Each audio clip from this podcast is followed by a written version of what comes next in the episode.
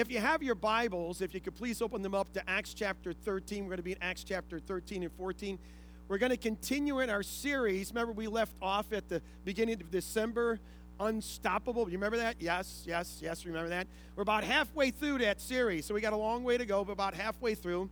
But a church that is going to be unstoppable and effective has to have accountability. Has to have accountability.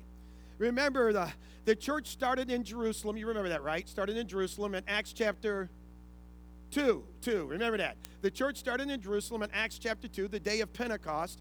And, and it was given the commission to go to go into Jerusalem, uh, Judea, Samaria, and to the ends of the earth. That was to share the gospel of Jesus Christ. That's what they're supposed to do. And they did that.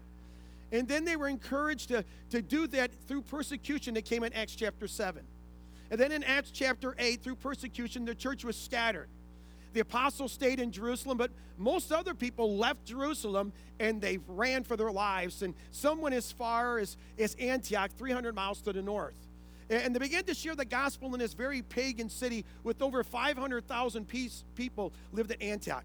And first they would go to the Jews and they would share, but then some, uh, some men from Jerusalem who spoke the Greek language began to share with some of those people who spoke that language, the Gentiles. And some of those people came to know Jesus as their Savior. So the church of Jerusalem sent Barnabas down to Antioch to check this out, to see if it was if everything was legit, if everything was authentic, if the gospel was really being preached, if these people were really coming to know Jesus as their Savior. And he was down there and he began to encourage the people to see that everything was going great, and he began to teach. And what he was doing as he was teaching, many more people came to know Jesus Christ as their Savior, and the job got bigger. So he had to go find help. So he leaves there and he goes to Tarsus to find a man by the name of who? Saul. Saul. Found a man by the name of Saul, and he brings him back. And Barnabas and Saul stay in Antioch for a year teaching. And now a dramatic shift is going to take place.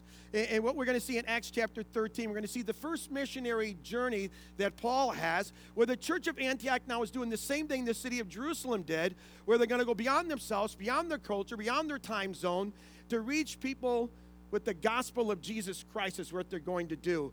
And the church must be accountable. And we learned three lessons really from Acts chapter 13 and 14, if you have your outline there.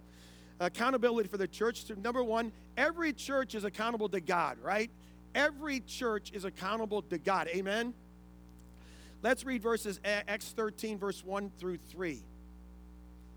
In the church at Antioch, there were prophets and teachers Barnabas, Simeon called Niger, Lucius of Cyrene, Manaen, who had been brought up with Herod the Tetrarch, and Saul.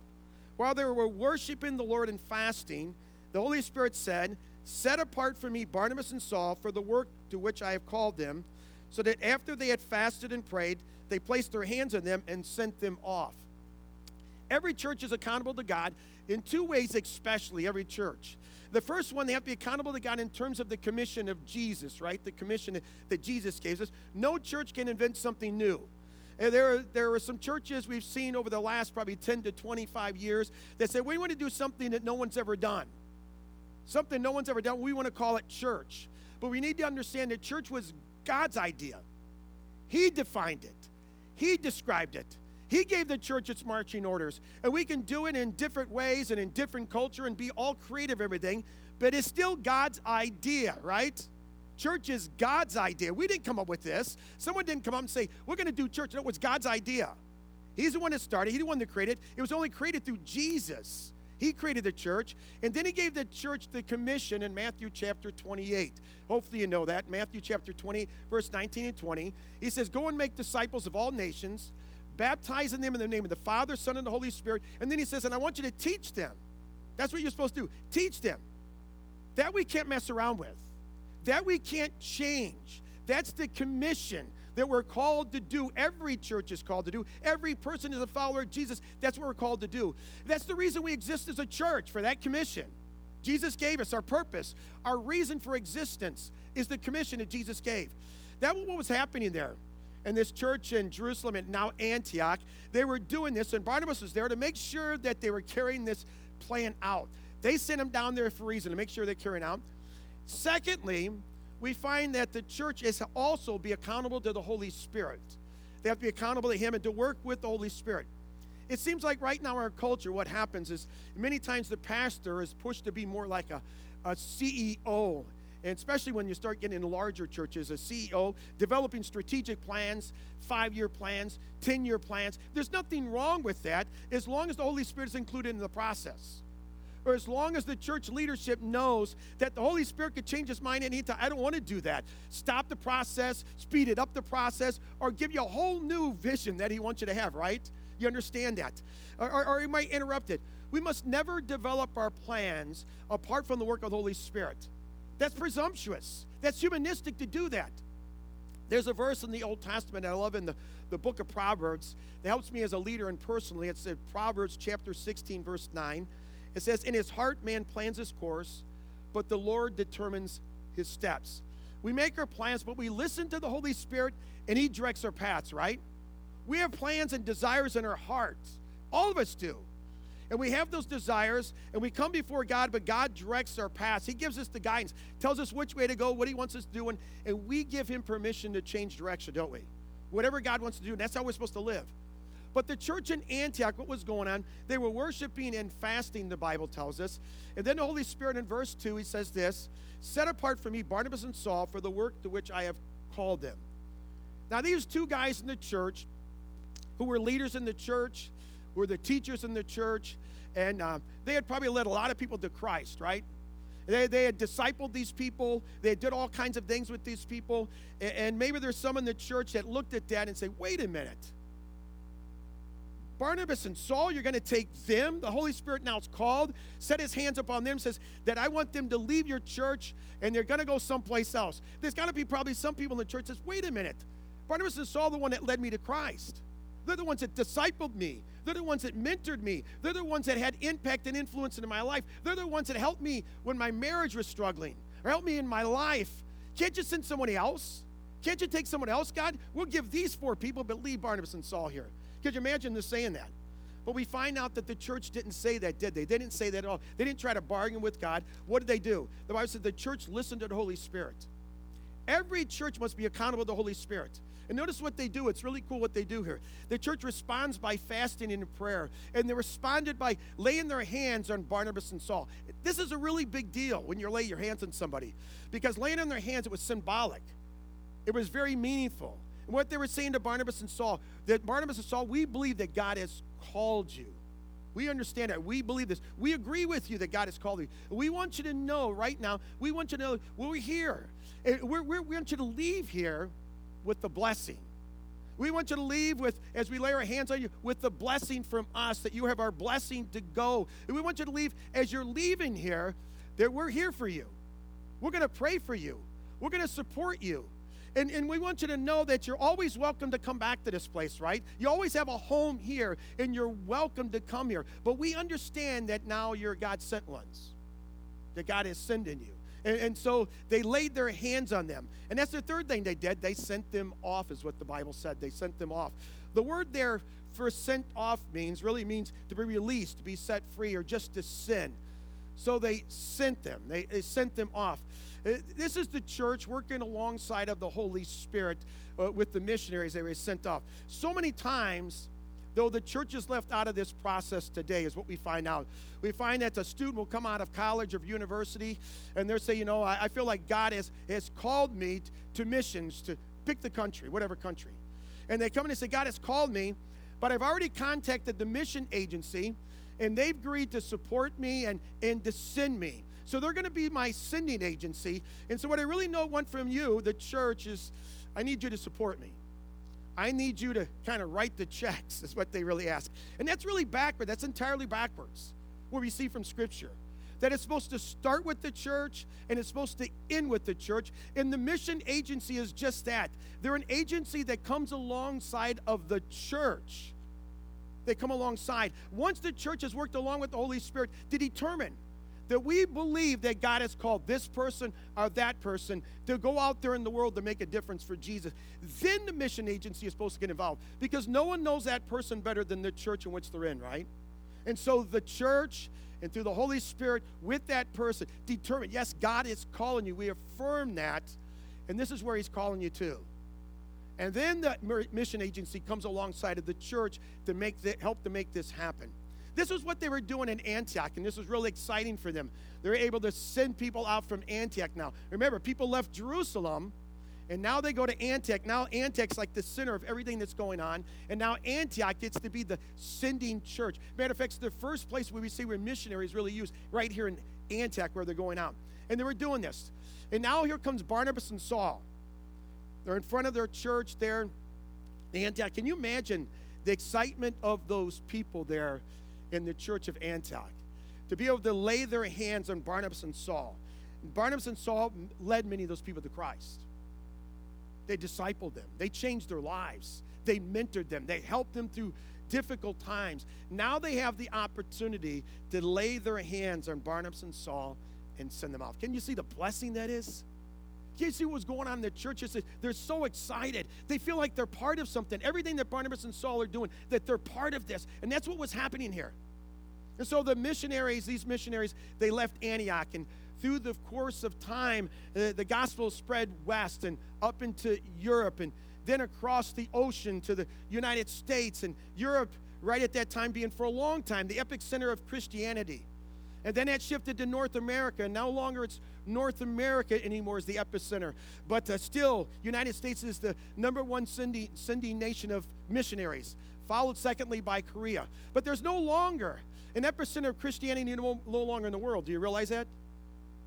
Because so many people have come to know Jesus. That's why. So many people have come to know Jesus. At Far East Asia and in Africa, people have come to know Christ. And it's fascinating what is happening in China. China is always fascinating. The gospel came in China, and many people came to know Jesus Christ as their Savior. And then after World War II, what was happening? So many of those men and came back from overseas, back from Japan, from the Far East, back from Europe. And what they wanted to do, they wanted to receive training so they go, go back there as missionaries, is what they wanted to do. But in 1948, all the missionaries were kicked out of China under the communist, communist regime uh, the seminaries, the Bible colleges, and, and the churches were all closed down and they were kicked out. And the rough estimates at that time in 1948, in the land of China, they believe there was about 50 to 60,000 Christians living in the land of China. But now what's going to happen? They've all been kicked out. Well, the Holy Spirit's still there, right? He hasn't been kicked out. He's still there. What happened? The church began to grow under persecution, began to grow quite a bit under persecution. Holy Spirit began to work, and many people came to know Jesus Christ as their Savior. Now, worshiping in churches like ours, worshiping house churches and underground churches, what was happening there. And once, uh, once over the decades, the communist regime, what they would do, they would heavily persecute the church, but sometimes they would look the other way. The problem was you didn't know which one they were going to do. So we always had to be on guard there. Never really know what's going to go on, going on. But it's, there's estimates today, decades later, after 1948, there's somewhere between 70 to 120 million Christians now in China. Can you imagine that? When all the Christians, everybody was kicked out. But God, over the years, 50 years or so, 60 years, there's now 70 to 120 million Christians in the land of China. And if you ask China, they would say they're against Christianity, Christianity in the church, but there's growing. I read about a movement in China that took place many years ago called Back to Jerusalem, and it's really interesting. They wanted to take what was started at Antioch and went west and went around the world, but it's got stopped in China, got stopped there. They wanted to continue it now from China to Jerusalem, is what they wanted to do. Between China and Jerusalem, where it all began, there's now about 90% of the world's unreached people called the 1040 window. You've heard of the 1040 window, right? Right there. And you have these big three giants there in the 1040 window in that area between China and Jerusalem. And the three big giants, it blinds the eyes of the people, are Hinduism, Buddhism, and Islam. And so in 2002, 39 missionaries uh, left China to go to these countries, and since then, many more have gone. And they started this this whole movement from the house church movement from China. They left there. And when you would ask these Chinese missionaries that left China to do this, where'd you go to Bible college? Where'd you go to seminary? They would kind of laugh at you or, or kind of grin at you and says, well, my Bible college was called prison. And my textbook was my shackles or was maybe the whip across my back. but God has called me to go share the gospel of Jesus Christ. And they're being effective, really effective. The church has to be accountable. The church is central to world missions. We're central. Guys, the church can never be taken out of world missions. It can't separate the church. This is how God, God uses the church to accomplish that. We're going through the book of Acts now, and we're not able to go through every passage of scripture here. Guys, we can't do that. Every verse here in the book of Acts, read this read. There's so many amazing stories, especially in Acts chapter 13 and 14. So many things. They're sent out, they go into these villages, they preach, preach in the synagogues, they do miracles, and many people come to know Jesus Christ as their Savior. Some of the cities they go to, the people start worshiping them. And they say, Stop worshiping us. We're just like you. We're just men just like you. And they go into some and they're stoned. The Apostle Paul, he goes into one city, and some of the people from the previous city came there and they warned the people.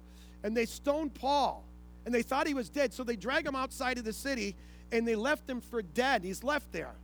And the Bible says the other believers surrounded him and they must have began to pray. They might have attended him medically. The Bible doesn't tell us, but the Bible tells us that he gets up and he walks back into the city, but the next day he left. But he was able to get up after being stoned. Can you imagine? These are the stories that we find here in Acts, the book of Acts. Read them. Number two, the church has to be accountable to the pattern and plan of God, to the pattern and plan of God. Let's read Acts chapter 14, chapter 14, verse 21 through 23. You have it? Say they preached the good news in that city and won a large number of disciples. Then they returned to Lystra, Iconium, and Antioch, strengthening the disciples and encouraged them to remain true to the faith. We must go through many hardships to enter the kingdom of God, they said. Paul and Barnabas appointed elders for them in each church, and with prayer and fasting, committed to them the Lord, in whom they have put their trust. This probably should be able to go without saying, but unfortunately in our world, it can't go without saying. That what cannot change in the church throughout all human history is the message, right? Is the gospel. It cannot change. And the gospel is the death, burial, and resurrection of Jesus. It's who Jesus is, that he's the Son of God, that, he, that he's God, and that he died on that cross. And that death that he died on that cross was to pay the payment for my sins and your sins. So that we wouldn't have to spend one moment apart from God after we die. That's the gospel. That's the gospel. That cannot change. It cannot be changed by anyone. Uh, G- what G- who Jesus is and what he did, that's the gospel. Paul wrote to the Galatian believers, and you've heard me share this before. He says, Don't preach any other gospel. And he says it to the Galatian believers, chapter 1, verse 8 and 9. And listen to what he says. It's very strong words. But even if we or an angel from heaven should preach a gospel other than the one we preach to you, let him be eternally condemned, is what Paul says. Very strong words. Verse 9, as we've already said, so I say it again if anybody is preaching to you a gospel other what you accepted, let him be eternally condemned. He says it again. He says, make sure you understand what I'm saying. If anybody's preaching a gospel, may they be t- eternally condemned, that they might lead people away from Jesus. This is a really big deal. This is really big deal today. This is a really big deal not to distort the gospel, is what he's saying. But there's huge and wonderful emphasis today on social justice, isn't there? You ever hear people about social justice? Is social justice part of the gospel? I, I, believe it is, but it doesn't take place in the gospel. By that I mean we're we're to help those people in needs, aren't we? We're, we're to help the, the orphans, the widows, the elderly, those who have no food or no shelter or clothing. We're to help them.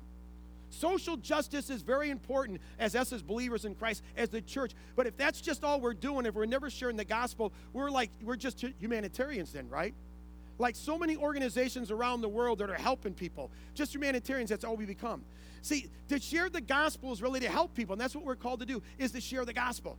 The gospel is helping people. We need to understand it, but it has to be a communication of the truth of who Jesus is and what he did for people. See, that can only change people's life, not only in this life, but in life to come. Humanitarians around the world, what they're trying to do is help people in this life, and that's limited.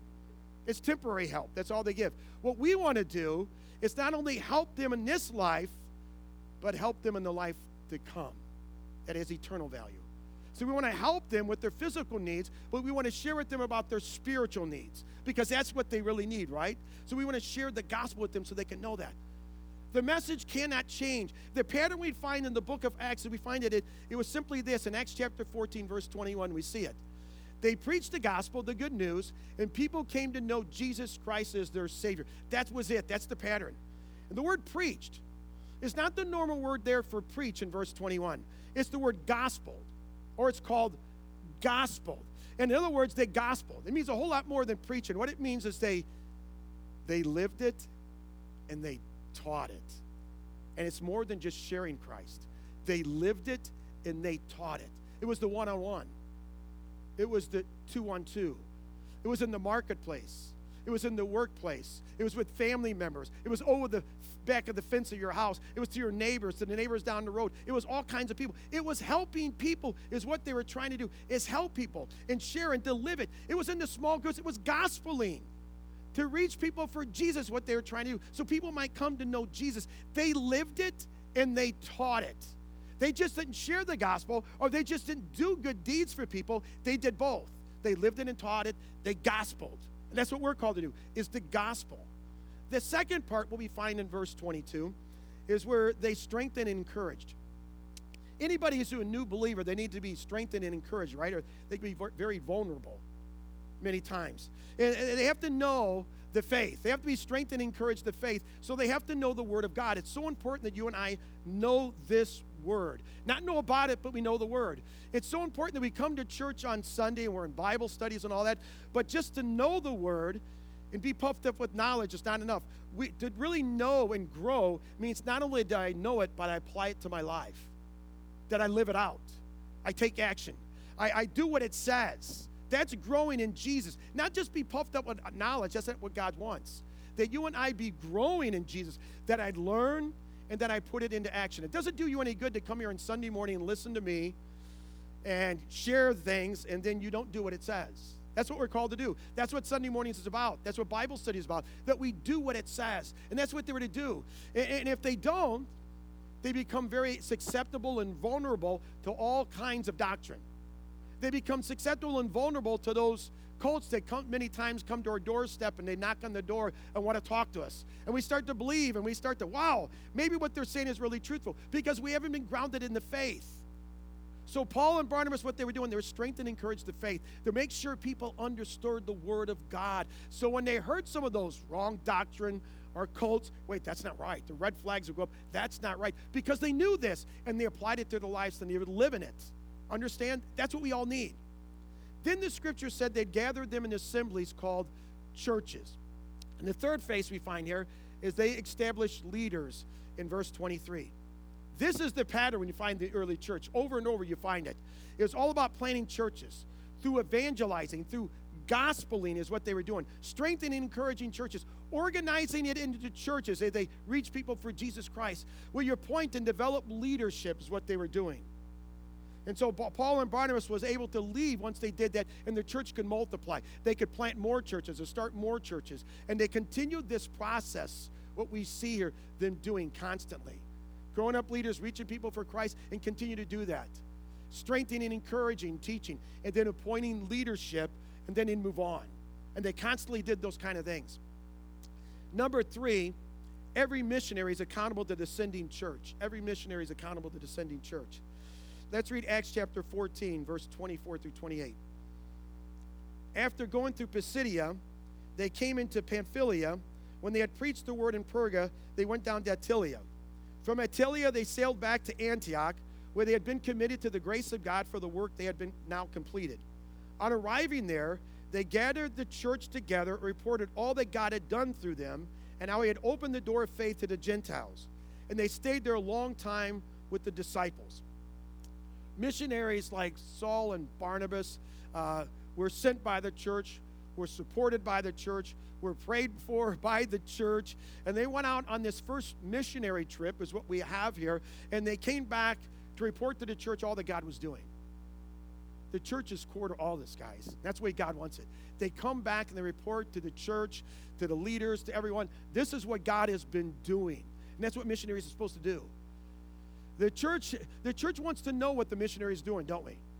so we can pray for them, so we can support them, so we can help them accomplish everything that God wants them to do, so we can come alongside of them. That's what we're supposed to do is with missionaries. We come alongside them so they can accomplish what God wants to accomplish in and through them, with the church working alongside of them. It's about the church reproducing what God wants to do, sending out missionaries and doing those kind of things. These missionaries that go out, they're accountable to the sending church. They're all also accountable to the supporting churches. That all of them that were supporting, they're accountable to them.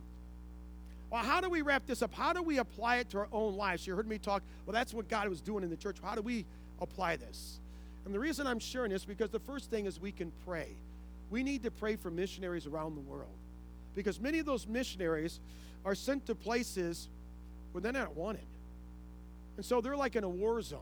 So we need to be praying for those missionaries that for their safety, but even better than that, for their boldness for Jesus, that they would preach the authentic gospel of Jesus Christ, that they would not compromise the gospel.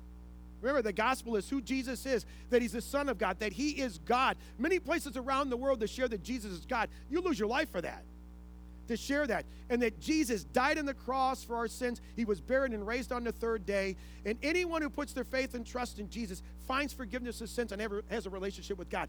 That's the gospel. We can't change the gospel. So we pray for them that they to be bold with the gospel of Jesus Christ wherever they go. Secondly, please pray that Crossroads and the leaders would work alongside of the Holy Spirit. So there might be people where God would say, She's the one, or or he's the one. And is strategically sent out by God, working alongside with the Holy Spirit, that they might make a difference for Jesus somewhere around the world. Right from Crossroads. Wouldn't that be exciting? There are people that God raises up right here in our church that say, Boy, I feel like God is, is calling me here.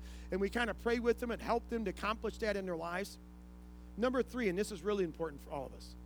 Let's remember all of us are called to be missionaries. None of us are called to stay. None of us are called to stay. All of us are called to go. You understand it, right?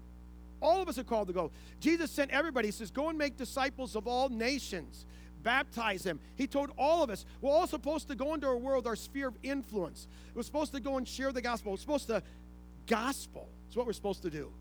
To live it and share it. So people might come to know Jesus. Live it and share it is what we're called to do in our ministries. We want that to happen in all of our ministries, in our small group, in our student ministry, in our children's ministry, where we're sharing the gospel of Jesus Christ constant with people. And maybe through that, God will place his hand on some and send them cross culturally someplace around the world that they might reach others for Jesus, outside of our time zone, outside of this area that God might send them. But all of us, all of us are supposed to be missionaries. We're called to be God's missionaries in our world as He sends it out each week. Remember, we gather here on Sunday mornings to fellowship and to worship. We worship God and we fellowship together, but then God sends us out as His missionaries to gospel, to live it out and then share it with others, to live it out and teach others. That's what we're called to do. All of us would be on mission. That's the challenge for each and every one of us as we come into 2022 that we would be on mission for Jesus, gospeling living it and teaching it. Not just to share it, but let people see the difference that Jesus made in your life. Not just to do good deeds, but never sharing the gospel, but it's the gospel. Do both. I'm supposed to live it and teach it. And through that, we'll be amazed what God does to it, every one of us. Amen? Let's pray. Lord, we come and we praise you. We praise you, God, because you are amazing God and you have done good things. And God, we believe that you're not done with us. You're not done with this area of Rochelle. You're not done with the surrounding areas, God, that you've got all kinds of work that you're still going to do. And God, I believe that you want to use us. You want to use us. That you don't want to do, you, you, you don't do this work without us. That you've chosen to use people to be your hands and feet of Jesus, to use people to share the gospel message. And God, we are your privileged ambassadors. I pray that each one of us and all those that are listening Lord, we submit our hearts and minds to you and say, God, I'm willing to do whatever you want me to do. If it's to send some of us cross culturally, we're ready to go. If it's to send us to our neighbor, we're ready to go. If it's send us across the street, we're ready to go to talk to someone, to our family members, to our co-workers, to somebody in our community, wherever you want to send us, God, we want the gospel. Help us to be faithful, be on mission for you, and the gospel, to live it out but not only live it out to teach it. Lord, I pray that you would give us boldness. And Lord, may we always, may every one of us always be committed to the message, that we never compromise the message, the gospel, that we share the true gospel with people and not say, oh, there might be other ways. No, there's only one way, and it's through Jesus. But I pray, Lord, that your power be on each and every one of us as you send us out today uh, and, and we continue to worship you. That, Lord, we realize there's so many people to be reached in this Rochelle area. There's so many people that don't know Jesus. And Lord, we know that you're not done in this area because churches are still open. You still want us to reach people. You still want us to reach people in our workplaces, in our families. Help us to be those people that do it, Lord. Help us to not give up with our family members, our neighbors, our co workers in the city of Rochelle and the surrounding areas. But let us to realize, God, you're not through. There's so much work that you want to do, there's so much you want to accomplish in our lives. And the great thing about it, God, is we know you want to use us. Help us to be a part of your plan. Help us to be a part of what you're trying to do. Give us the honor and privilege, Lord, and opportunities to share the gospel of Jesus Christ. Help us, Lord, to recognize those opportunities. Help us to be faithful to share the good news of Jesus. Lord, we're just called to share. It's up to you to say. We leave that to you. But we pray for those that we might share it with. We pray you might tend to their hearts. They might be receptive as we share it. Tend to their hearts, Lord. Bring things in their life to where they see they need Jesus, Lord.